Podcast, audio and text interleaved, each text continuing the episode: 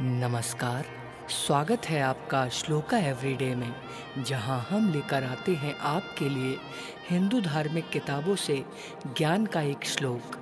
आज का श्लोक है भगवत गीता का एक महत्वपूर्ण संदेश, जो बताता है कि जीवन में कुछ भी स्थायी नहीं है। आइए, कंठस्थ करें आज का श्लोक।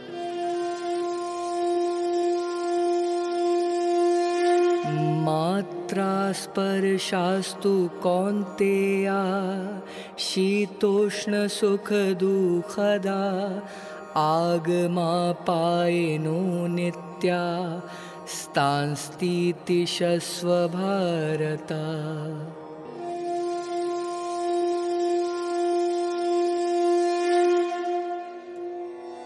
अर्थात, कृष्ण कहते हैं, हे कुंती के पुत्र इंद्रियों और इंद्रिय विषयों के बीच का संपर्क सुख और दुख की क्षण भंगुर धारणाओं को जन्म देता है।